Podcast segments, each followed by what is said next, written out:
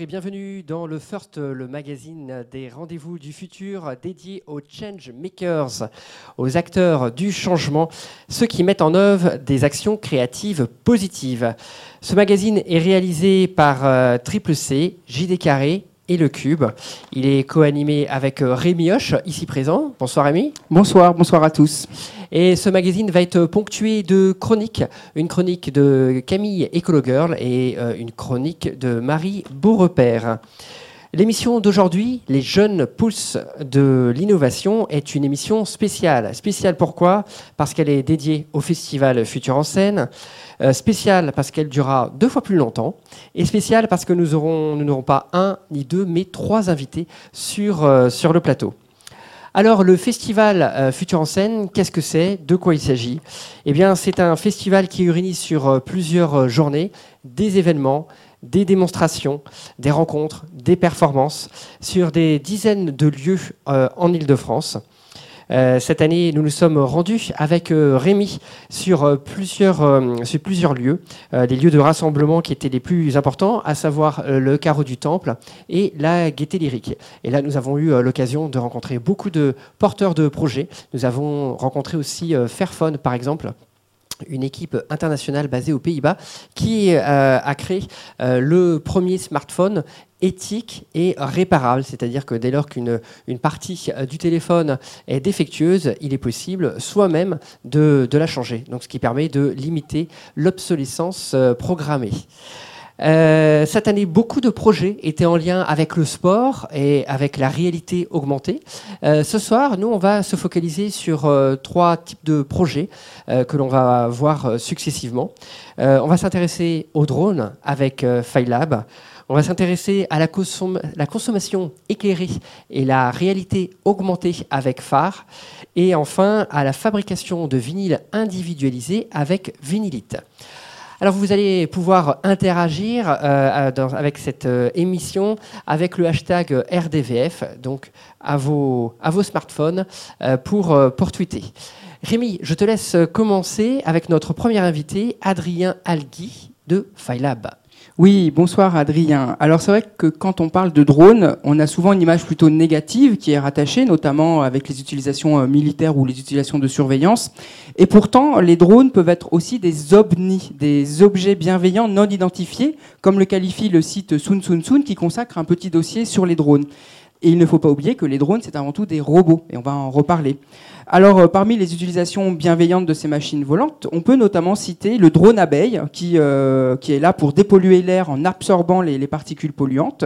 On peut parler euh, du drone euh, que j'appelle Alerte à Malibu, qui euh, vous largue des bouées pour éviter de vous noyer quand, il détecte un problème dans l'eau, ou encore un, drone qui guide les éléphants au Kenya pour les emmener dans des zones protégées pour éviter tout, ce qui est autour du, braconnage.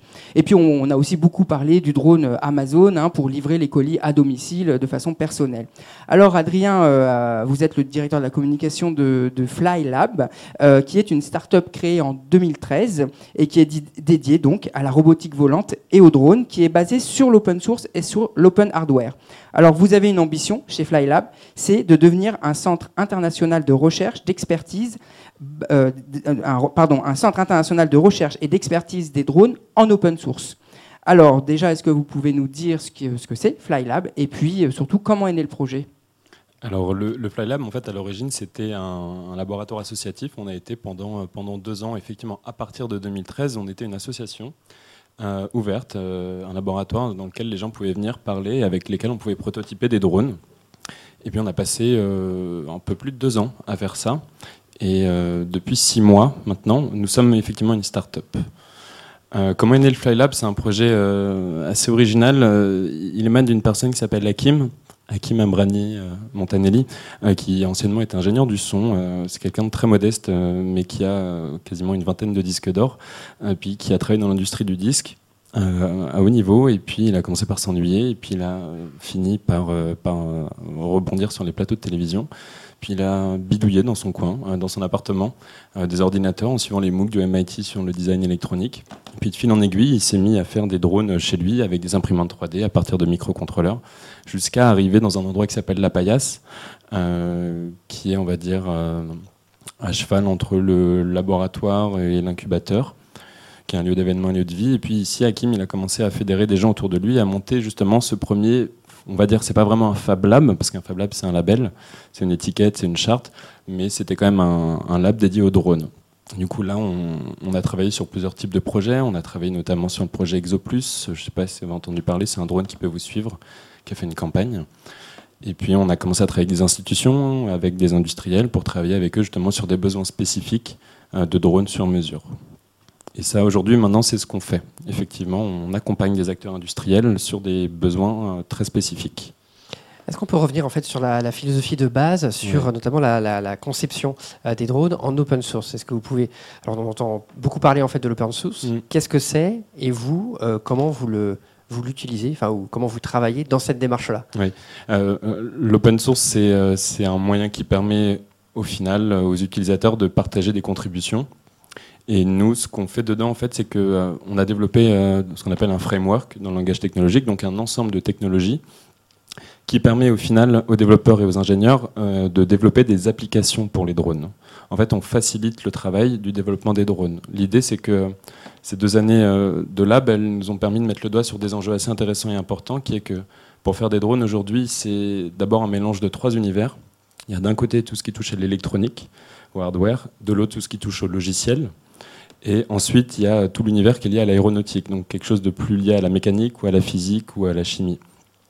Et euh, au final, faire des drones sur mesure aujourd'hui, on s'est rendu compte que ça, prenait énormément de temps, ça demandait des ressources très variées, euh, que ce soit sur l'organisation, sur les compétences ou sur les ressources financières.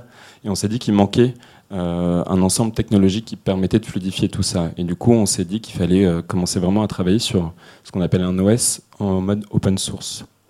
Donc aujourd'hui, euh, aujourd'hui c'est ça qu'on fait. On, on, travaille bien sur tout cet ensemble-là. Euh, qu'on met pour l'instant à disposition dans des usages professionnels avec des clients.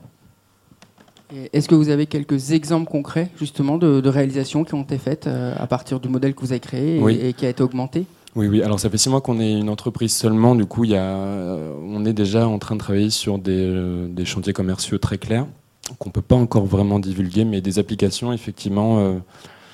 Alors, on est quand même assez proche du domaine de la santé. On travaille, euh, officiel avec, euh, par exemple, avec le SAMU. Alors, je ne peux pas vous en dire beaucoup plus sur le sujet, si ce n'est que euh, ça frôle le secteur de la domotique.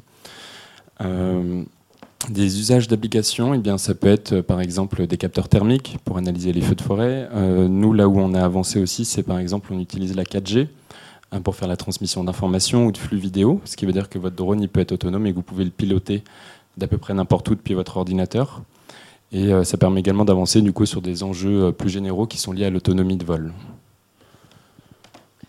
Est-ce qu'on peut quand même revenir en fait sur cette idée en fait d'open source où finalement vous développez euh, des euh, systèmes d'exploitation qui vont permettre de, de, de faire enfin, permettre mmh. à, à, des développeurs de créer euh, des, des, applications et comment en même temps en fait on peut être une entreprise et avoir euh, des projets avec des vrais clients? Si on dit clients c'est que voilà il y, y, a des enjeux il y a des enjeux ils ont des besoins il y a des voilà ouais, ouais. il, y a, il, y a, des sous aussi com comment ça se conjugue? C'est toute la complexité effectivement du projet. C'est que euh, on met en place tout système qui est open source et pour l'instant on accompagne du coup ces clients en leur développant des applications sur mesure.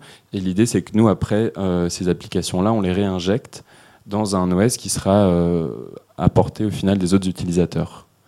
Et l'idée étant au final, c'est quand on va continuer à bien bien développer du coup toute cette partie-là, euh, qui est liée plutôt à du, pas vraiment encore à du grand public, parce qu'on s'adresse pour l'instant plutôt à des ingénieurs ou à des développeurs logiciels. Mais, euh, mais l'idée, c'est de commencer vraiment à fédérer une communauté, à documenter des projets pour qu'ils puissent circuler plus rapidement et qu'au final, tout le monde gagne du temps dans le prototypage de drones, parce qu'on pourra les récupérer des bribes d'applications à gauche et à droite.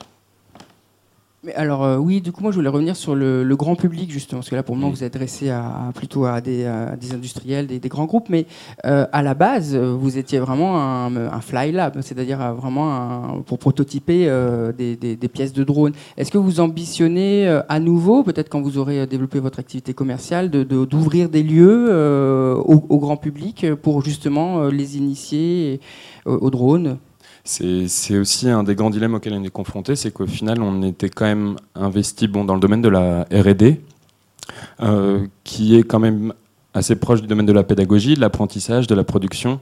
notre rêve, quelque part, il est de rendre de plus en plus accessible la, manière de faire des drones, de prototyper des drones rapidement. Et aujourd'hui, c'est assez drôle, c'est qu'on est du coup une entreprise, une start-up, on l'assume, mais on est contacté de plus en plus par des, des communes, voire par des centres de RD, justement pour répliquer le modèle de lab qu'on avait à ce moment-là, qui était un lieu euh, transversal euh, dédié au prototypage, au partage et à la connaissance des drones, euh, dans d'autres endroits. Du coup, aujourd'hui, c'est une question qu'on se pose très sincèrement. comment est-ce qu'on recrée un lieu dédié à tous ces enjeux-là, qui mêlerait à la fois global et local. Comment est-ce que ce lieu s'adapte en fonction de son écosystème? Parce que quand on fait euh, des drones, enfin on en parlera peut-être après, nous on préfère parler de robotique volante, effectivement, mais euh, mais il y a des enjeux euh, locaux effectivement qui sont spécifiques à certains sites aussi, depuis les acteurs aux industriels, aux centres de recherche, à l'environnement naturel. On a été contacté par exemple par Saint-Brieuc, qui, qui, souhaitent vraiment ouvrir un lieu là-bas et qui nous propose des locaux, qui nous propose même des aides. Et du coup, à nous de voir euh, comment est-ce qu'on euh, s'intègre et comment est-ce qu'on fait sens dans cet écosystème-là. Parce qu'il y a des enjeux très intéressants qui sont liés à la mer, par exemple. Euh, il y a également... comme par exemple alors à la mer, alors il y a le sujet des transports qui est très intéressant aussi. On parle beaucoup d'Amazon. On sait que c'est de l'ordre de l'expérimental. On sait que sur le plan technique, il y a des choses qui sont faisables. Euh, mais euh, dans les usages en France, en tout cas, on va être rapidement réduit avec euh, l'évolution, on va dire législative des choses. en revanche, il va y avoir des cas d'usage spécifiques. Communiquer d'une île ou d'une presqu'île à un autre endroit pour déposer des objets, c'est tout à fait possible techniquement parlant. Du coup, il va avoir des micro-marchés. Je parlais sur Futur en scène avec quelqu'un qui m'expliquait que ça pourrait être intéressant aussi, par exemple, pour les bateaux. Euh, qui arrivent dans des ports et qui en général attendent. Et puis il y a un espèce de zodiaque qui va faire le lien entre le centre de contrôle ou la douane et le bateau, et qu'au final ce lien pour envoyer juste des documents, des informations, euh, pourrait aussi s'automatiser euh, via des drones.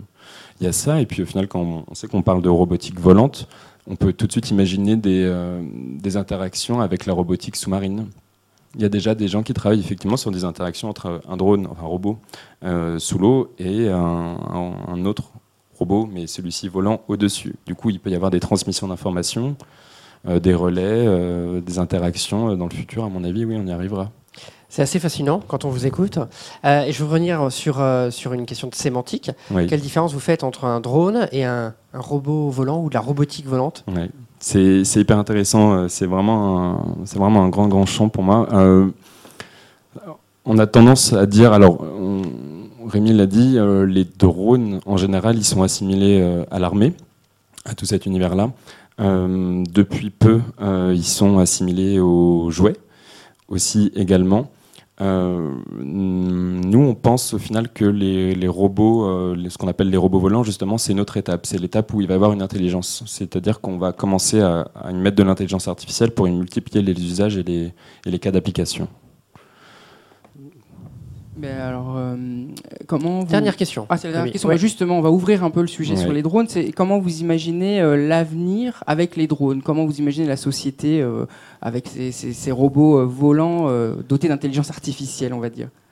Sur le plan technique, beaucoup de choses seront opérationnelles rapidement, mais les plus gros freins dans les changements de société, ça va être ça va être problème éthique, peut-être. Éthique, complètement. Et c'est ça où c'est intéressant, sur, euh, si je reviens juste sur la partie sémantique, c'est à partir du moment où on considère que c'est un robot, on considère que c'est un outil. Et quand c'est un outil, c'est l'usage euh, qui va donner du sens et de l'éthique. Euh, mais du coup, pour revenir sur ce qu'on disait là, sur l'avenir, ça va être de plus en plus automatisé en fait. On aura de moins en moins de, de, dispositifs pour le contrôler de manière manuelle. Nous, on a tendance à croire que les radiocommandes, pour les piloter, c'est déjà quasiment obsolète. Euh, du coup, ça va être de plus en plus autonome. Euh, le domaine de la santé est très très concerné par ces enjeux-là aussi. Euh, il se peut peut-être que dans, dans 15 ans, 20 ans, on est tous un espèce de drone, un petit peu comme un avatar, qui collecterait aussi des données et puis qui, pourquoi pas, créer des interactions sociales avec l'environnement. C'est quelque chose qui est possible. Merci beaucoup euh, Adrien pour ce témoignage. Vous allez rester avec nous sur le, sur le plateau. Et tout de suite, on va faire une, une, petite pause en vidéo avec une chronique vidéo de Camille Ecologirl qui va nous parler de Chamengo et de pionniers. À toi Camille.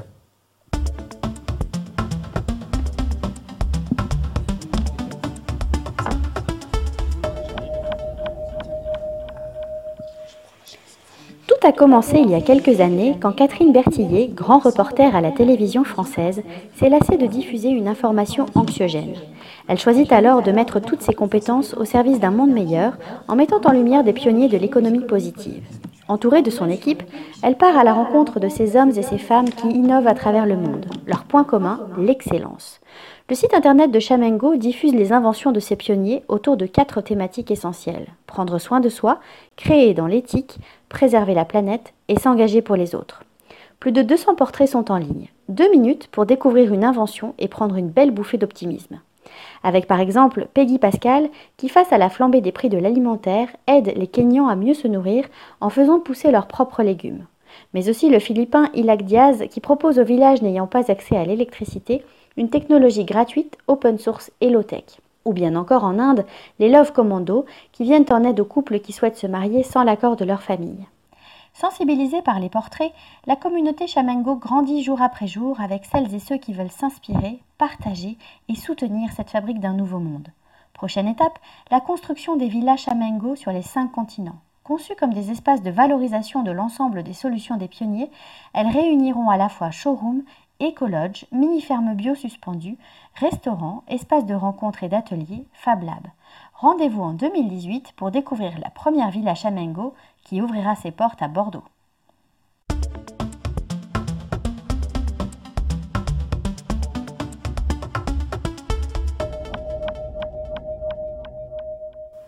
Merci à Camille Ecologirl pour cette respiration, cette inspiration autour de tous ces pionniers euh, qui ont de, belles, belles, belles actions. Euh, on accueille un nouvel invité sur ce plateau. On accueille Franck Brami. Bonsoir Franck. Bonsoir. Vous êtes euh, cofondateur de, phare. Euh, Rémi, est-ce que tu peux nous dire quelques mots sur ce projet? Oui, alors avec ce deuxième projet, on va parler food tech. Alors pour faire simple, hein, la, la food tech désigne toutes les technologies numériques qui sont utilisées dans le domaine de l'agriculture, de l'alimentation et de la distribution alimentaire. Alors ce soir, donc, on a le plaisir d'accueillir euh, Franck, euh, qui est le cofondateur de la startup Farway, qui développe l'application Phare, Phare, F-A-R, et ça veut dire Food with Augmented Reality. Donc euh, c'est tout un programme. Et alors justement, Franck, est-ce que vous pouvez nous, nous, dire ce qu'est Phare ben, Je suis là pour ça. donc Phare, donc, c'est une application de réalité augmentée. Peut-être définir ce qu'est la réalité augmentée pour commencer. Il s'agit de tout simplement euh, ce qu'on voit, sur lequel on va ajouter des informations virtuelles. Alors euh, pour l'application phare, ça prend la forme de labels, de, petites étiquettes qui vont se greffer sur les packaging et qui vont donner les informations dont la personne a besoin. Alors, concrètement, en fait, imaginons, parce que j'ai vu que vous êtes venu avec des, boîtes, alors on pourra peut-être pas filmer votre, votre écran, mais du coup, en fait, comment ça, ça, fonctionne? C'est-à-dire qu'on est dans un, imaginons euh, qu'il y a un, usager, je crois, voilà, qui peut peut-être avoir des, besoins particuliers, ou alors par exemple si on est végétarien, allergique au gluten ou à d'autres choses. Intolérant au gluten, tout à fait. Euh, on peut spécifier dans l'application euh, ses allergies sans gluten, végétarien, végétalien, sans lactose, et ça rend vraiment service. Et ensuite, euh, une fois qu'on a spécifié ça, on va tout simplement scanner les rayons et euh, on va tout de suite savoir si euh, le produit qu'on regarde contient les, produits qu'on souhaite éviter, en fait. Mais alors du coup, l'application reconnaît le design de l'objet ou est-ce qu'il faut scanner le code barre? Comment ça fonctionne concrètement et comment vous avez développé la technologie? Alors, il reconnaît le, packaging, le, devant du packaging pour le moment, donc ce qu'on appelle le facing. Voilà. Et comment ça fonctionne? Donc, euh, c'est en fait c'est l'équivalent d'une empreinte digitale. On va prendre plein de petits points euh, qui sont sur le packaging avec des croisements de droite. C'est un peu un peu mathématique. Et, euh, et donc, tous ces petits points ensemble vont créer une signature unique pour le packaging. Alors du coup, ça veut dire que le distributeur... comment on peut référencer autant de, marques, de produits euh, Il faut que le distributeur soit... Euh, vous devez travailler avec le distributeur? Absolument. Euh, un de nos business models pour le moment, c'est de, de, vendre aux distributeurs comme le groupe Casino ou Carrefour, de leur vendre l'application et eux ont la base de données à jour. D'accord. Et euh, du coup, alors, euh, alors, enfin, comment vous est venue euh, l'idée, cette idée-là? Comment, comment elle est, comment elle est née, comment elle est émergée? Alors de manière très simple, je souffre un peu d'allergie alimentaire, du coup je me suis dit comment je pourrais faire les choses au, plus simple plutôt que de lire la liste des ingrédients à chaque fois. Et, du coup cette idée, cette idée est venue tout simplement. Mais alors, mais alors comment on passe de l'idée au projet? Ah, alors il faut parler du, du food hackathon. Et alors, le food hackathon, c'est. Euh, déjà, dire ce que c'est qu'un food hackathon. Tout à fait. Alors, qu'est-ce que le food hackathon C'est d'un côté, on a le mot food pour nourriture, et de l'autre, hackathon, qui est euh, la synthèse de deux mots, hacker et marathon. Donc, l'idée, c'est de coder une application en 48 heures, euh, prototyper une idée, en fait, pour pouvoir la présenter à un jury. Et on rajoute le mot food pour dire qu'on est dans le milieu de la nourriture, bien sûr. Voilà que ce soit des recettes. Là, en tout cas, c'était euh, sur du packaging et euh, voilà. Euh, voilà, je sais pas si on voit en fait, voilà donc. En fait, du coup, en fait, on peut imaginer donc n'importe quel produit. On est dans un magasin avec son téléphone, on passe devant, on le, on le scanne et sur son écran, on va pouvoir retrouver en fait des, des pastilles. C'est pour ça qu'on parle de réalité augmentée. Tout à fait des, petits smileys qui nous indiquent tout de suite si euh, le paquet est compatible ou pas avec euh, notre alimentation. Je vais rajouter autre chose. S'il n'est pas compatible, on vous dit pourquoi, parce qu'on a pensé aux familles qui peuvent avoir différentes allergies. Euh, on, a, on, a, pensé aussi à l'idée de recommandation pour vous faciliter la vie. Donc si le produit vous convient toujours pas, on va vous recommander un produit qui correspond à votre régime alimentaire. Et si vous convient, on peut très bien afficher des promotions. Euh, j'ai peut-être un peu. Euh, et sur le food hackathon, du coup, c'est le food hackathon qui vous avait permis de, développer ça ou de le mettre en avant J'ai un peu coupé. Tout, à fait, tout à fait. On a, on a alors euh, suite à, on a fait un, début de prototype qui reconnaissait les packaging et sans réalité augmentée à l'époque et et donc on a gagné le coup de cœur du, du jury, voilà, du food hackathon 2015. Et après, qu'est-ce qui vous a permis de, de, commencer à le développer, là, euh, votre application? Comment, comment, comment, comment vous avez continué votre développement? Eh ben, euh, on s'est dit qu'on allait, euh, comment dire, laisser tomber nos activités actuelles, mon associé et moi. Donc actuellement, ben, enfin précédemment, j'avais une société informatique mon associé était en, avait un travail et euh, donc euh, nous nous consacrons maintenant désormais à ce projet, ce beau projet. À 100%. Euh, pourquoi avoir choisi la réalité augmentée? Vous l'avez dit au Food Hackathon, vous avez, c'était pas cette technologie que vous avez choisie. Et là, vous avez choisi la, réalité augmentée. Qu'est-ce qui vous a Pourquoi vous avez vous êtes dirigé vers cette technologie? C'est la, c'est ce qu'il y a de plus simple à, à utiliser en fait. C'est une lecture instantanée euh, là, en fait, je pense qu'on ne peut pas faire plus simple que dire euh, oui ou non. Euh, c'est vraiment, vraiment la lecture évidente. Est-ce qu'il y a un lien ou pas avec un projet dont on avait parlé ici dans, une des émissions Open Food Fact, qui permettait d'avoir une étiquette simplifiée pour, pour mieux savoir ce que contiennent les, les produits? Alors, il y en a un. Ils étaient mentors. J'ai croisé le président d'Open Food Fact à l'époque du Food Hackathon. Euh, il est, euh, on pensait même utiliser sa base de données, mais euh, on n'est pas sur la même fréquence de réactualisation de la base de données.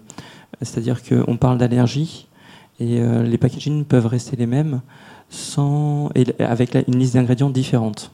Donc il nous faut une base de données à jour, enfin constamment, tous les jours, de façon quotidienne, pour éviter tout accident.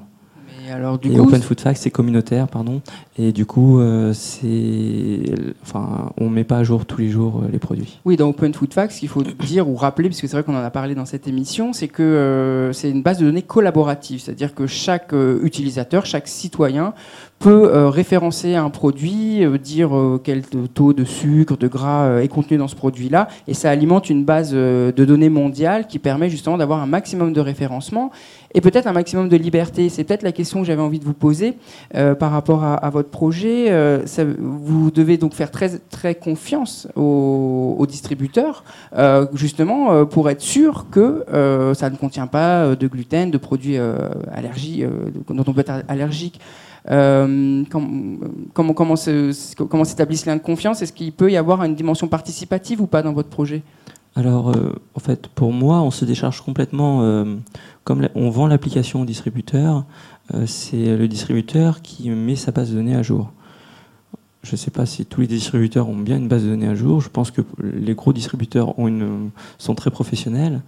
Toute la difficulté étant que si on change de fabricant, on peut ajouter des traces dans la liste des ingrédients. Et donc cette information est extrêmement importante du coup pour les allergies. Et seul le distributeur pourra nous la communiquer. J'imagine que ça peut vraiment beaucoup intéresser les, distributeurs parce que ça permet en fait d'avoir aussi euh, des données ou des informations sur les, consommateurs hein, dès lors qu'ils ont accepté euh, les, conditions. Euh, est-ce que vous avez déjà eu un, retour de ces distributeurs? Qu'est-ce qu'ils pensent de cette initiative? Alors, j'ai pas eu de retour de, distributeurs, j'ai eu des retours indirects avec des actionnaires de distributeurs qui ont adoré l'idée et pas que, pas que ces actionnaires. Euh, enfin, tous les particuliers adorent parce que c'est tellement plus simple, ça, fait un gain de temps considérable. Ça, évite de lire les étiquettes, du coup. Tout simplement. On, ne comprend souvent rien dans les étiquettes. Voilà, ça peut traduire aussi les étiquettes, du coup. Très bien. Quelles, euh, seraient alors les, prochaines étapes là, dans votre projet? Alors, la prochaine étape, euh, c'est de faire, un, je, pense, un POC dans un petit supermarché type euh, pas très loin de chez moi, et euh, avec euh, et prouver que le concept fonctionne complètement à une vitesse comme on le souhaite, c'est-à-dire instantanée. là, on peut déjà télécharger l'application ou pas du tout? Ah, à, quel est votre un petit votre planning? L'application n'est pas encore dans les stores. De toute façon, tant qu'on n'a pas de distributeur, on n'a pas de base de données complète. Donc, ce qu'il faut, c'est forcément avoir un contrat avec un distributeur tout d'abord pour commencer. Ensuite, on, fera, progressivement les choses avec euh, une, boutique euh, et puis on verra par la suite comment ça se passe. Très bien. Merci beaucoup, euh, Franck, pour ce, témoignage, pour ce projet-là qui est en train de euh, d'éclore avec des idées euh, assez originales. On va faire une petite pause et on va trouver maintenant la chronique vidéo d'une nouvelle chroniqueuse au sein de l'équipe des Rendez-vous du Futur. C'est Marie Beaurepaire qui va nous parler d'un projet, alors là, qui va être numérique aussi, qui va être féminin. On va parler des Wi-Fi. À toi, Marie.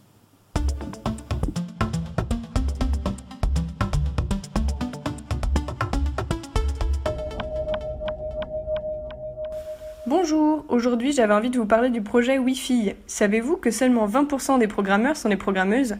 Et oui, en 2016, la perception genrée des métiers se porte bien, alors même que les métiers du numérique recrutent.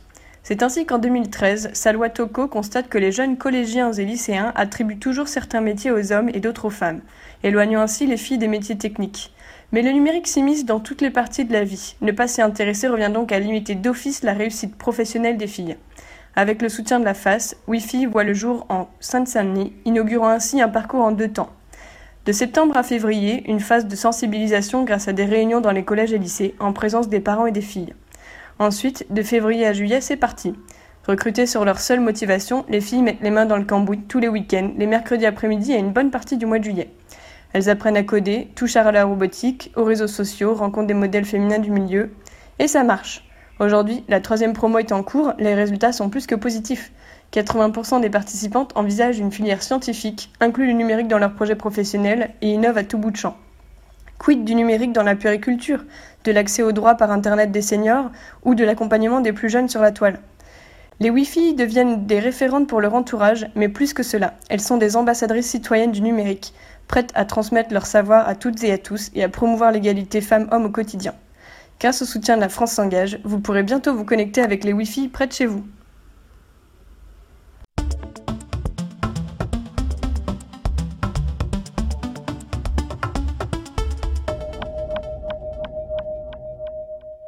Merci Marie pour cette euh, initiative des, Wi-Fi dont on avait déjà entendu euh, parler. Là déjà c'est un peu plus clair. C'est très très très intéressant ces initiatives euh, qui visent à promouvoir aussi le, codage, le coding, le je sais pas comment on dit, le fait de coder en tout cas, et au-delà au-delà des sexes, des genres et des, et des régions. on revient sur le plateau avec notre troisième invité ce soir, Pierre Creff. Bonsoir Pierre. Bonsoir à tous.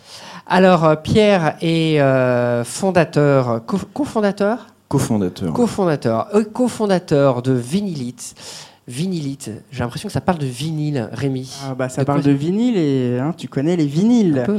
Un petit peu. Alors euh, oui, donc euh, Pierre, euh, c'est vrai que le vinyle a, vraiment la cote en ce moment. Il y a pas mal de festivals de vinyle, les, les Vinyl Days ou quelque chose Le comme Record Store Day. Le- oui. voilà. On voit de plus en plus de disquaires dans les rues de Paris et, et de France.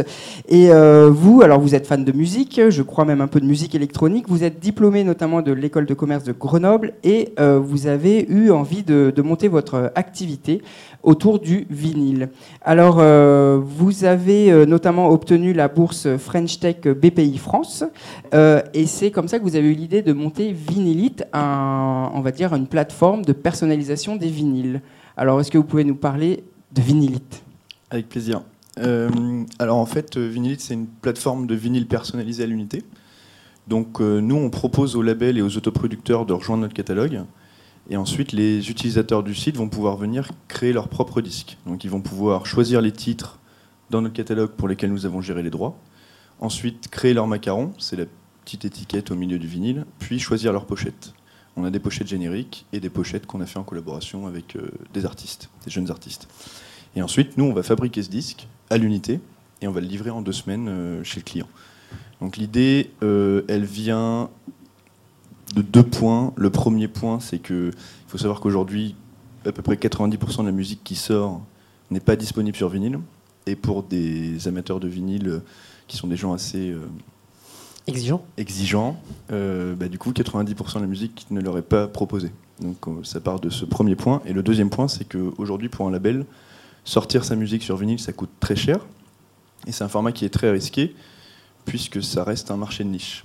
Et donc, euh, les labels ne vont pas prendre le risque de sortir toute la sortie sur vinyle, ils vont juste sortir les, les artistes qui ont du, euh, du potentiel de vente.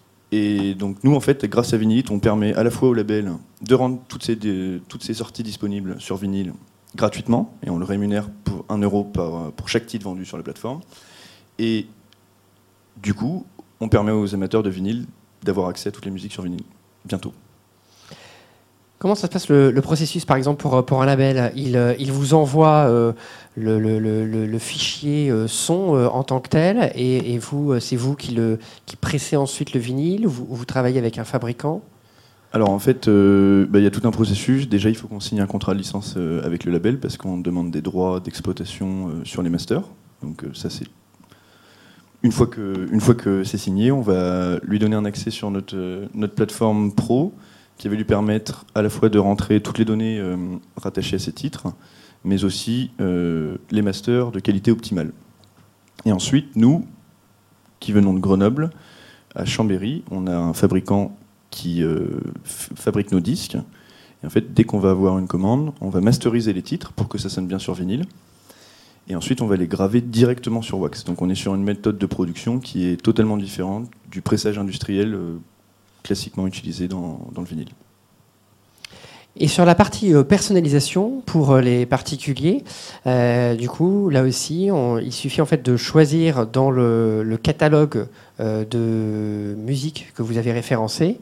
On choisit, sais pas, 3, 4, 5 titres. On les sélectionne. On associe euh, n'importe quelle photo ou pas pour la pochette. Comme, comment ça se Ouais. passe Alors en fait, bah, euh, déjà au niveau de la musique qui va être sur son disque, l'amateur de vinyle va avoir deux solutions. Soit il prend des titres dans notre catalogue. Euh, Aujourd'hui, on a plus de 5000 titres et on travaille avec 60 labels et c'est en train de grossir euh, petit à petit, mais de plus en plus vite. Ou alors il peut aussi nous envoyer ses propres productions. Mais par ses propres productions, on entend la musique qu'il produit lui-même avec ses propres instruments et ses amis et pas la musique qu'il n'a pas produite. Euh, à partir de ce moment-là, le tracklisting est fait. Et après, euh, ouais, pour le macaron, euh, la personne va pouvoir uploader n'importe quelle image.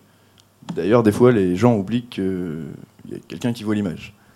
Et par contre, pour la pochette, on fait pas de pochette personnalisée, on propose des pochettes génériques. Vous travaillez avec différents graphistes, j'ai vu, euh, Ouais. sur les pochettes, justement. Il y a un travail un peu graphique hein, qui, est, qui est assez. Ouais, bah en fait, euh, on, est- on est parti de. À, à partir du moment où c'est très compliqué et très très cher de faire de la pochette personnalisée 4 couleurs à l'unité, on a fait de, de, ce, de ce défaut une force. C'est-à-dire que maintenant, on collabore avec des artistes qui vont finalement faire des, des pochettes souvent beaucoup plus belles que nous, nous pourrions le faire, ou le- l'amateur de vinyle lambda.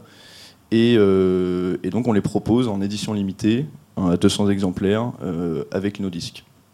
Et vous avez, quel, vous avez tout type de musique, tout est possible ou vous avez une, une spécificité, une spécialité?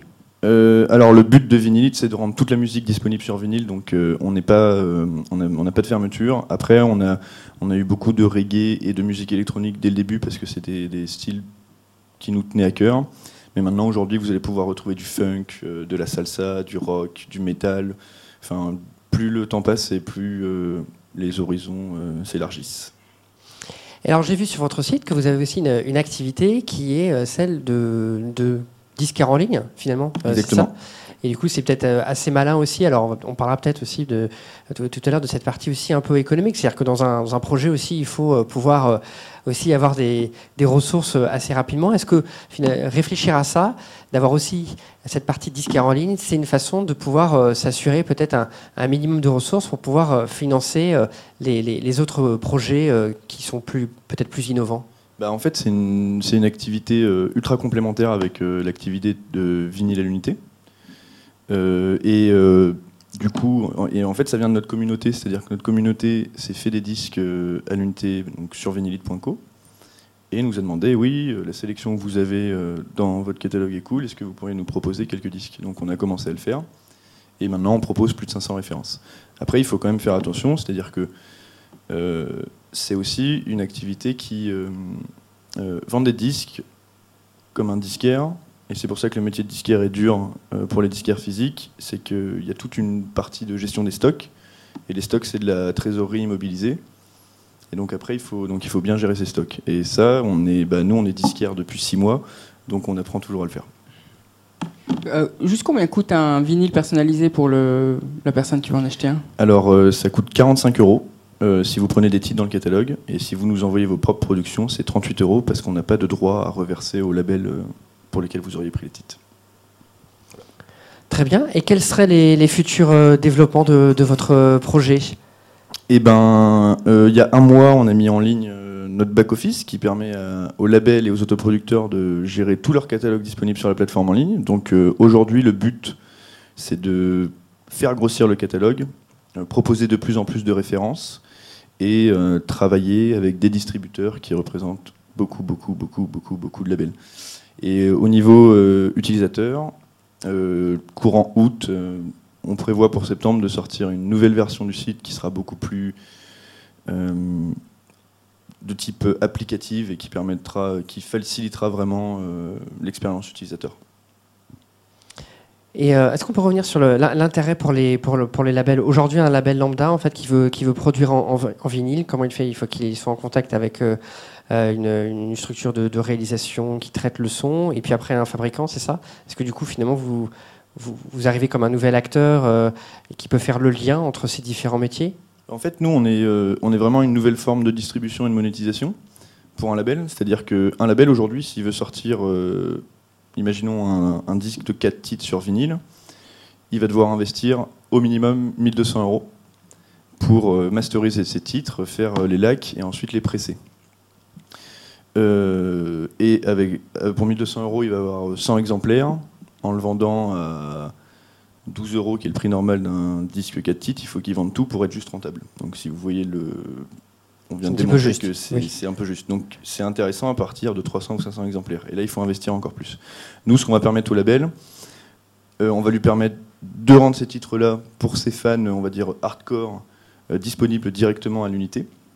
Et euh, quand on voit plus loin, ça peut être aussi pour un label un moyen d'identifier les sorties qui méritent, qui, auront un potentiel ou du moins qui, qui auront un risque moindre après c'est sur vinyle. C'est-à-dire que si je me rends compte que le dernier EP que j'ai sorti a été. Euh, Alors EP pour ceux qui ne connaissent pas, là euh, je pose des fois, oui parce que là je comprends, mais peut-être que les, autres euh, un EP.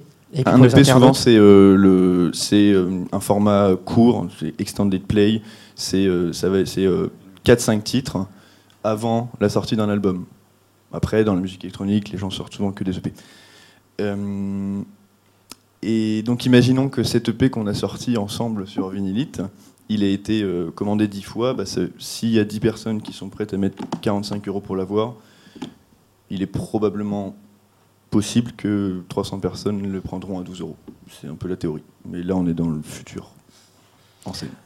Ok, très bien. Merci beaucoup Pierre pour ce, témoignage et cette, cette initiative.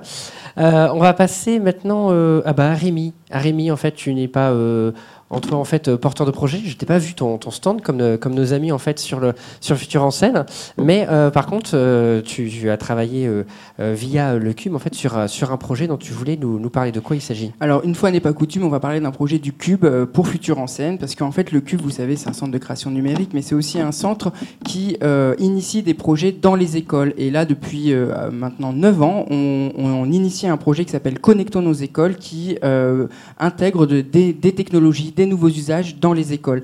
Et cette année, justement, euh, on a fait des, élèves de, des élèves de classe de primaire des makers.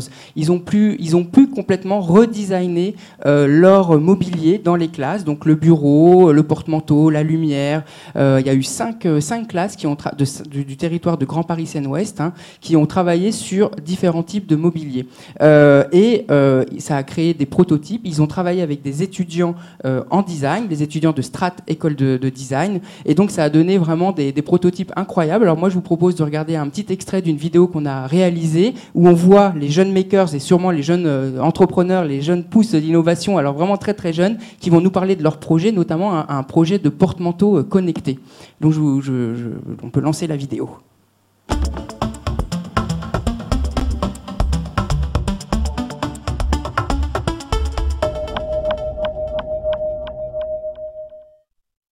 On a choisi une patère en forme de fleur, c'est-à-dire les pétales s'ouvrent et dessus, sur les pétales, on peut mettre notre bonnet, notre manteau, tout ça. Au milieu de la fleur, il y aura une tablette pour voir le temps, la météo, l'heure, nos évaluations qu'on aura. Rien que de voir les maquettes qu'ils aident de leurs idées, ils arrivaient à concevoir, même si n'y avait pas de notion d'échelle que ce soit, ils passaient vraiment un message et c'était super minutieuse, super belle. même bah, des fois, on peut se dire que certains étudiants à Strat, ils font peut-être pas des aussi parlantes. C'est une expérience aussi bien pour eux que pour nous. C'est-à-dire que quand vous allez euh, voir votre table, vous allez voir un mur de fourmis et euh, au-dessus, vous aurez euh, ces serres, ces, ces petites plantes qui commencent à pousser au-dessus. Dans ma classe, c'est devenu un plus. Et c'est un plus qui s'intègre complètement dans mon programme. Cette année, la créativité des enfants, à partir de leurs compétences et de ce qu'ils savent faire, rentre complètement dans la façon de travailler donnée par les nouveaux programmes de 2016.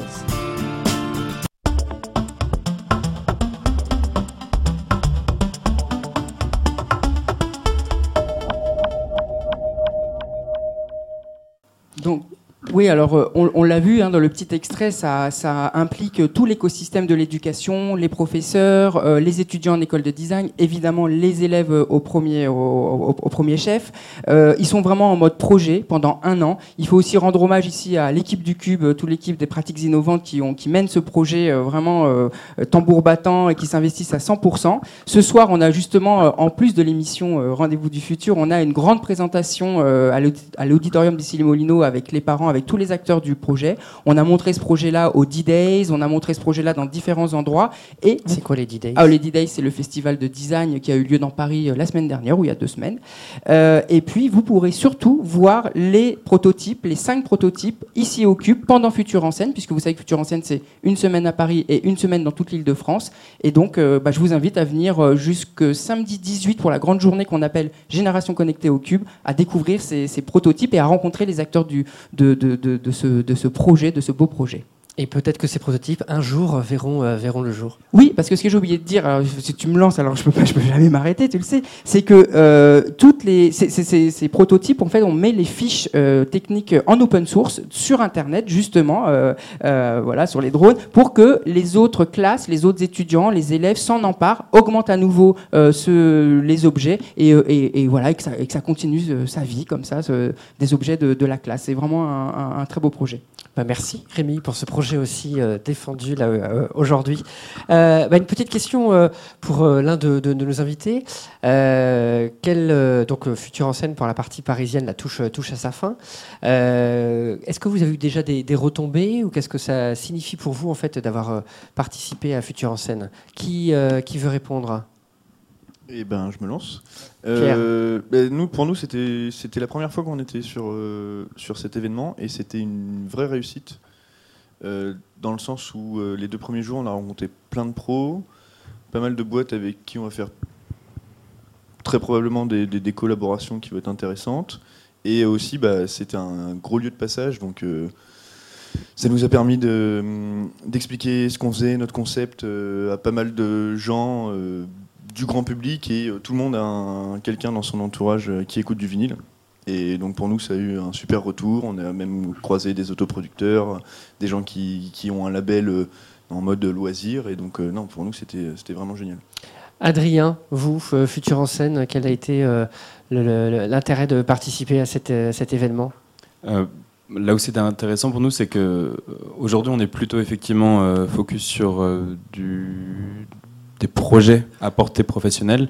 Et là, c'était l'occasion pour nous de commencer à montrer un petit peu plus ce qu'on appelle le DDK, le Drone Developer Kit, qui sortira du coup peut-être en septembre, enfin a priori en septembre ou en octobre en tout cas, et qui lui sera plus à destination justement des makers, des bidouilleurs, des développeurs ou des ingénieurs. Et c'était l'occasion vraiment de, leur remettre entre les mains, euh, de voir leur réaction et de leur poser des questions pour avoir un petit peu une idée de comment eux seraient amenés à l'utiliser, comment est-ce que nous on peut l'améliorer, l'optimiser, le fluidifier en vue de le distribuer rapidement et garder encore cette couche open source. Merci Adrien. Franck, vous, Futur en scène, c'était une première fois aussi? Tout à fait, c'était super. On a eu des, que des compliments. Euh, les gens, quand on faisait la démo, criaient waouh à 85%. C'était assez amusant de se rendre compte que tout le monde criait waouh à 85%. Enfin. En même temps. Sinon, sinon, on a eu cool, awesome, euh, c'était, c'était super. On a, c'était important pour nous parce qu'on a eu nos premiers retours, euh, disons, d'un milieu différent de nos amis, de notre famille. Donc, euh, on a eu de nouvelles idées. Ils nous ont apporté, de, par exemple, l'idée de pouvoir gérer le diabète plus facilement grâce à l'application. Ça, ça, vient de, de Futur en scène, voilà, des, personnes qu'on a pu rencontrer à Futur en scène. Voilà. On s'est rendu compte qu'il y avait beaucoup de gens qui mangeaient euh, sans gluten et que c'était vraiment difficile et euh, ils, ont, ils réclamaient vraiment l'application. Donc il y a vraiment, vraiment un besoin euh, voilà, qui a été, qui a été euh, conforté, enfin confirmé euh, en tout cas. J'ai une autre question à vous poser maintenant, parce qu'on a parlé beaucoup du processus d'idéation, comment l'idée vous vient. ensuite, comment, ben, à partir de l'idée, vous allez commencer à monter un projet. Il y a du, développement, on a parlé de, de R&D, il y a des choses en fait très, très techniques. Et moi, j'ai une question en fait sur les, les fonds. Est-ce qu'à un moment donné, il faut des fonds pour monter son projet? J'imagine que oui. Euh, et comment on peut euh, trouver, euh, comment vous, vous avez trouvé ces fonds ou comment vous pensez pouvoir en trouver peut-être d'autres si, si, vous en avez encore, encore besoin? Du coup, les fonds. les fonds. ainsi font, font, font. Ainsi font, font, font les fonds. Pour Vinylite. Bah pour Vinylite, en fait, faire la preuve du concept, on n'a pas demandé de gros moyens parce qu'il fallait, il a juste fallu qu'on avec Clément, quand j'ai commencé, qui a développé le site, il a juste fallu qu'on trouve quelques labels qui voulaient euh, se lancer dans l'aventure. Euh, avoir un peu de réseau au niveau juridique pour mettre en place tous les contrats, mais après, pour faire la preuve du concept, c'était, ça demandait très, vraiment très peu de moyens. C'est après, quand on veut bah, passer les étapes suivantes, où là, il faut, bah, on, a, on, a, besoin d'argent. Euh, donc, en, après, six mois après qu'on ait lancé notre site, on a obtenu la bourse French Tech qui nous a permis de tenir 15 euh, 000 euros quasiment euh, toute l'année parce qu'on n'avait pas beaucoup de dépenses et que moi je sortais de mes études donc on n'avait pas de salaire à sortir. Après, arrivé le moment, on a voulu faire grossir l'équipe. Et faire grossir l'équipe, ça demande de l'argent. Et donc là, on a fait euh, ce que font beaucoup de startups au début, c'est-à-dire l'appel au Love Money. Rassembler sa famille, ses amis, c'est quelques contacts pro que ça pourrait intéresser pour bah, pour euh, apporter un peu d'argent au projet. Et on a, en fait, on a aussi euh, fait appel à un réseau qui s'appelle Paris Initiative Entreprise, qui euh, octroie des, prêts d'honneur à des sociétés, des, PME, répondant à certains critères. Et nous, on, répondait à ces critères-là. Donc, on a réussi à avoir 25 000 euros. Et une des conditions d'octroi, c'est qu'il faut trouver une banque qui suit le prêt du même montant. Donc ça, c'était un peu plus dur. Mais vu qu'on avait de très bonnes euh, relations avec notre banque à Grenoble, euh, on a réussi. Et là, bah là par contre, c'est l'autre année et euh, bah, on est en recherche active de fonds pour la fin d'année. D'accord, merci Pierre. Donc du coup, il y a vraiment besoin en fait d'un mix euh, global, euh, à la fois en fait le, le réseau le plus proche, donc euh, amis, famille, les concours aussi qui peuvent parfois euh, proposer des dotations, et puis ensuite vous disiez en fait ces, ces prêts de d'organisations parfois locales qui proposent en fait de, de sponsoriser, de soutenir les projets, et puis les banques euh, tout de même. Est-ce que c'est un petit peu le- la même chose ou pas pour euh, Flylab Donc vous êtes en société depuis six mois, vous nous avez dit. C'est ça. Donc du coup, vous avez aussi euh, changé un peu de, de modèle. Comment ça s'est passé? Euh, Il y, a- il y a quand même des, des similitudes, c'est-à-dire qu'effectivement, euh, le love money, c'est-à-dire faire appel à son environnement pour avoir un premier coup de main, c'est indéniable et effectivement, on passe par là, on y est encore à ce stade-là même. La différence peut-être, c'est que nous, on a eu la force ou la chance d'avoir avant deux ans quand même d'expertise, Euh, c'est-à-dire que pendant deux ans, on a euh, développé un réseau. Euh, Il y a Intel qui s'est rapproché de nous, il y a quelqu'un comme Gilles Babinet également qui nous accompagne. On s'est rapproché de plusieurs institutions, ce qui fait qu'on a quand même fédéré un réseau des acteurs, on a gagné un, crédit de confiance quand même assez rapidement. Et après, bah oui, après c'est le nerf de la guerre, c'est à savoir dans la stratégie si, si on donne la priorité à des investisseurs ou si on va aller se battre pour aller chercher des, premières, des premières pistes commerciales qui vont commencer à donner rapidement, euh, de plus en plus rapidement de l'autonomie. Et c'est toujours cette espèce de dilemme, parce que d'un côté on a des investisseurs qui peuvent nous soutenir, mais ça impacte quand même euh, la gestion et euh, la stratégie et la direction du projet, parce qu'on a au final des obligations auprès d'autres personnes. Euh, et de l'autre côté, aller se battre pour aller essayer de choper des contrats commerciaux pour en gagner en autonomie. C'est vraiment le, nerf de la guerre. Il est à ce stade-là, effectivement, quand on est une entreprise et qu'on qu'on démarre. euh, voilà, pour nous, c'est ici que tout se passe. Quoi. Ok, merci euh, Adrien. Et Franck, je me tourne vers vous. Vous êtes un peu plus tôt, euh, vous, dans votre projet hein, par rapport euh, aux autres invités. Est-ce que vous avez eu besoin de fonds jusqu'à maintenant Et si oui, non Et comment ça va se passer pour, pour la suite? Alors pour l'instant, on n'a fait appel à aucun fonds. On pensait postuler à un incubateur ou un accélérateur parce qu'on a une démo qui est assez, qui fonctionne très bien. Et, euh, et euh, le plus, disons le plus, euh, ce qui serait le plus facile pour gagner du temps, ce serait qu'on- qu'un qu'un distributeur nous contacte directement. Et là, là, du coup, je me pose une question là qui vient tout de suite. Mais du coup, votre, votre projet, là, votre, enfin, votre appli, euh, elle est, elle est brevetée ou pas? Enfin, c'est comment, c'est protégé ou pas? Ou là, euh, on vient un futur en scène, on voit ce que vous faites et on se dit, ouh, mais c'est une très bonne idée. Je vais aller le faire développer par euh, par mes développeurs parce que j'ai peut-être une équipe. Que- comment ça se passe aussi? Hein C'est peut-être une autre question, mais sur la question de la propriété intellectuelle. Je pense que c'est c'est pas profitable. en fait, euh, c'est de la réalité augmentée, c'est ça mélange différentes choses. Après, il faut avoir les compétences en interne et ça a un coût euh, que tout le monde, tout comme euh, l'histoire du vinyle, euh, que peut-être les grands groupes ne sont pas prêts à dépenser euh, en interne. Cette question de la propriété intellectuelle aussi, c'est quelque chose auquel vous avez été confronté ou pas? On a parlé un petit peu, nous, c'était plutôt de, avec Pierre, là, vous avez parlé plutôt de, des, des droits. Euh, on est plutôt dans le domaine de la musique, un domaine très, très particulier. Je ne sais pas si, euh, Adrien, vous avez été. euh, Ah bah on est confronté. Non non si si. Je pense qu'on y est tous plus ou moins confrontés. On le gère comme on peut, comme on veut. C'est pas évident, surtout après dans notre cas vu qu'on touche à la culture open source aussi. Il y, a- y a énormément d'enjeux. C'est une vraie grosse complexité de distinguer l'usage de l'usage commercial. Euh, voilà tout ce qui touche au caractère réplicable de la créativité ou des productions. Effectivement, c'est un enjeu très très important parce que paradoxalement, c'est aussi ça qui va valoriser une boîte. Les investisseurs, euh, ils ont besoin d'être rassurés aussi en, ayant une, vraie idée de la valeur du capital de la boîte euh, sous tous ces aspects. Donc c'est très très très important. Enfin, c'est une vraie question. Ça dépend comment on la prend, euh, comment on, on travaille dessus, quoi. Merci beaucoup pour euh, toutes vos, vos- vos réponses, vos témoignages, et on vous souhaite de, encore de réussir beaucoup dans, dans vos projets. Euh, pour euh, finir cette, cette émission, on va passer à la dernière séquence, une séquence coup de cœur.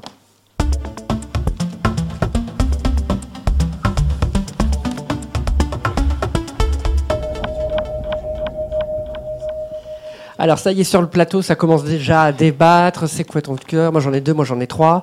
Euh, bah, écoutez, on va, euh, c'est moi qui vais distribuer euh, la parole. J'aime bien la donner dans un premier temps à Pierre. Donc, Pierre, ça va être Eh ben, encore à on est vous. en face, donc ça marche. Un seul alors. On ne verra qu'à un, seul coup de cœur et il sera pas musical. Ce serait à la fois trop facile et trop difficile. Euh, moi, mon coup de cœur du moment là, et j'attends de le recevoir, c'est un un projet, c'est une start-up grenobloise, donc c'est de là qu'on vient, qui s'appelle Lovebox. Et en fait, Lovebox, euh, il vous propose euh, de prendre, ben, c'est une petite boîte euh, carrée avec des cœurs dessus, en fait, qui va vous permettre d'envoyer des, donc via une appli, d'envoyer des messages à votre copine, à votre copain, des petits messages doux. Et donc en fait, les cœurs vont se mettre à tourner. Elle va voir la box, elle va l'ouvrir, elle va voir les messages dessus. Donc c'est beaucoup pour les gens qui vivent à distance. Moi, je vis pas à distance et je vais bientôt le recevoir. Voilà, c'est mon coup de cœur du moment. D'accord. Lovebox. Un coup de cœur, Lovebox, vous avez bien fait le lien. euh, voilà, on est, dans, on est dans le cœur. Merci Pierre. Adrien, est-ce que vous avez un, un coup de cœur à partager oui, oui, oui. Il n'est pas si récent que ça. Je me suis- je m'accroche à un truc qui a maintenant peut-être deux ans. Euh, c'est toute une communauté en fait en ligne euh, qui se revendique comme des digital nomades ils ont fait une base de données de villes sur un site qui s'appelle Nomadlist et en fait ils ont euh, cartographié toutes les villes du monde. Ils ont mis des critères sur le niveau de vie depuis le café jusqu'à la tolérance sur l'homosexualité, jusqu'aux langues parlées, jusqu'au prix de la bière, du cappuccino, jusqu'à tous les espaces de coworking présents dans cette ville. Et en fait, c'est une énorme base de données euh, qui est même très bien mise en image euh, sur le site. L'interface est très très bien pensée et euh, qui permet au final de, se projeter pour tous les gens qui font partie de notre génération et qui ont opté pour des modes de, boulot à distance. Et au final, aujourd'hui, ils ont, quasiment imprégné tout un mode de vie, c'est-à-dire que c'est des gens qui ont compris qu'ils pouvaient faire des activités en ligne et qui profitent de toute cette dynamique justement pour mettre en place des projets et euh, par contre pour vivre euh, un petit peu comme des nomades et notamment dans des pays ou dans des villes qui sont dans des situations d'émergence et du coup ils mélangent euh, un niveau de vie agréable, euh, une expérience humaine assez originale et, euh, et en même temps euh, ils développent leur activité dans ce sens-là et ça s'appelle Nomad List. Et c'est, euh, Nomadlist. ouais. C'est open ou c'est pas open? Euh, c'est pas open, mais c'est une communauté. Donc à partir du moment où vous adhérez, en fait, je crois que c'est 60 euros, euh, peut-être 80 dollars plutôt, ou 60 dollars, je sais plus par an. Bah, vous rentrez dans cette communauté et euh, c'est accessible même sans les payer, mais vous avez accès à des chats, à des channels pour dire euh, hello, j'arrive à, euh, je sais pas, j'arrive à Chiang Mai en Thaïlande, qui est dans le coin, euh, tout ça, tout ça, et pour se connecter à l'écosystème local. Super. Merci pour euh, euh, ce coup de cœur, euh, Adrien. Franck, qu'est-ce que vous voulez partager avec nous ce soir? Alors, j'ai pensé à la Maker Faire. C'est un super mouvement de maker et j'ai eu la chance de le découvrir cette année à la Foire de Paris. Et j'ai été subjugué, j'ai trouvé ça génial, tellement d'idées créatrices, des innovateurs qui auraient pu euh, la plupart aller euh, à Futur en scène euh, sans problème. Et, et c'est un super mouvement. Voilà. Pas uniquement numérique, Maker Faire. Absolument. C'est, on parle plus dans, dans l'idée de maker, on parle aussi de hardware. D'accord. Voilà. Et euh, étant donné que je touche un peu de hardware, je, c'est, c'était vraiment inspirant. Très bien. Merci pour ce coup de cœur. Euh, Rémi, euh, à toi. Alors moi j'ai un coup de De cœur. quoi s'agit-il? C'est une exposition et ça s'appelle Merci Raymond. Alors, euh, qui est Raymond Bah, Raymond, c'est Raymond Hins. C'est un artiste d'art contemporain qui malheureusement est décédé en 2005, à l'âge de 79 ans. Euh, on le connaît notamment pour ses affiches euh, déchirées. Il a fait partie du mou- mouvement des nouveaux réalistes dans les années 60. C'est un grand, grand monsieur de l'art contemporain. Et ce qui est génial dans cette exposition, merci Raymond, c'est son ami Bertrand Lavier, un autre artiste français hyper important sur la scène culturelle, qui lui rend hommage et qui, plus que lui rendre hommage, dialogue avec lui entre ses œuvres à lui, à Bertrand Lavier, et les œuvres de Raymond alors, euh, et, alors ce qu'il faut savoir dans, ces deux travaux, euh, dans, le, travail de Raymond Hins et de Bertrand Lavier, c'est euh, tout un travail sur le jeu de mots, sur le calembour. Évidemment, il y a aussi des pièces formelles, des sculptures. Alors, je vous donne quelques petits exemples, juste deux exemples assez sympas. Par exemple, Raymond Hins avait créé une palissade avec 33, 33 skis, 33 paires de skis. Et donc, Bertrand Lavier reprend cette œuvre dans une pièce et il décide de réunir d'autres artistes dont le nom euh, finit par ski. Donc, euh, Boltanski, euh, euh, Gazerovski, Tchaïkovski, enfin voilà. Et Kandinsky. Kandinsky. Et alors, c'est assez génial parce que du coup, ça remet évidemment en cause le rôle du commissaire d'exposition qui va faire attention à quelle œuvre mettre en relation avec quelle autre œuvre. Et là, évidemment, juste le lien, il est sur ce- ce- cette chose très bête, ce calembour, euh, enfin du calembour, ce- ce- ce- ce- cette, cette fin en, en ski. Autre exemple assez sympa, et après j'arrête. Euh, par exemple, vous connaissez tous euh, Picasso, vous connaissez tous Matisse. Vous savez qu'il y a la voiture Picasso et il y a aussi une voiture qui s'appelle Matisse. Et alors en fait, euh, il a fait le plus gros et le plus lourd physiquement calembour de l'histoire de l'art. il a posé six arbres, les Troènes, vous savez, les Troènes, entre Matisse et Picasso. Il a appelé ça Citroën entre Matisse et Picasso. Voilà. Enfin, il faut vraiment regarder cette exposition qui se joue des icônes de, de l'histoire de l'art qui vont de Giotto jusqu'à l'âne qui s'appelait euh, Boronali. C'est un âne qui peignait avec sa queue. Euh, et, voilà. Et donc, il y a vraiment, c'est hyper ludique. C'est pas forcément accessible du premier abord euh, parce qu'il faut quand même un peu se plonger dans tous ces, jeux de mots, ces jeux de correspondance, mais qui sont très très drôles. voilà. Et bah, merci Raymond, merci Bertrand pour cette belle exposition à l'hôtel de la Monnaie à Paris. Merci Rémi. Euh, et merci James. Moi, mon coup de cœur, une fois n'est pas coutume, euh, il sera euh, vinilique ou il sera en vinyle. C'est ce live de James Brown qui a été réalisé à, l'Apollo, au théâtre, dans la salle à Apollo. C'est assez extraordinaire. Normalement, on va pouvoir écouter un petit extrait en fond, en fond sonore. Voilà, je voulais le partager avec vous parce qu'il n'y a pas que le numérique dans la vie. Il y a aussi l'analogique. Je, je le dis et le redis. C'était bien aussi d'avoir des vrais invités. Un jour, nous aurons des hologrammes, mais profitons euh, d'avoir euh, euh, des invités en chair et en os pour, pour cette émission. Merci beaucoup d'avoir participé à cette émission spéciale Futur en scène. Euh, merci beaucoup donc euh, Adrien, euh, Franck, Pierre. Merci à Rémi d'avoir préparé et co-animé cette émission. Merci à nos chroniqueuses Camille Ecolo Girl et, et Marie pour leur petite surprise vidéo. Un petit merci aussi, un clin d'œil à euh, Jérémy, Jonathan et Bastien qui sont derrière les machines, euh, derrière la technique et qui permettent de rendre euh, cette mission réelle que vous pouvez voir en live en ce moment ou en replay sur le site des rendez-vous du futur. Euh, à la rentrée, nous aurons une surprise à vous proposer. Euh, ce sera très probablement avec le parrain de cette émission. Euh, je n'en dis pas plus, si ce n'est que l'on parlera de science. À très bientôt sur les sites et avec le hashtag RDVF. À bientôt sur le site des Rendez-vous du futur et à tout de suite sur les réseaux sociaux. Partagez le changement.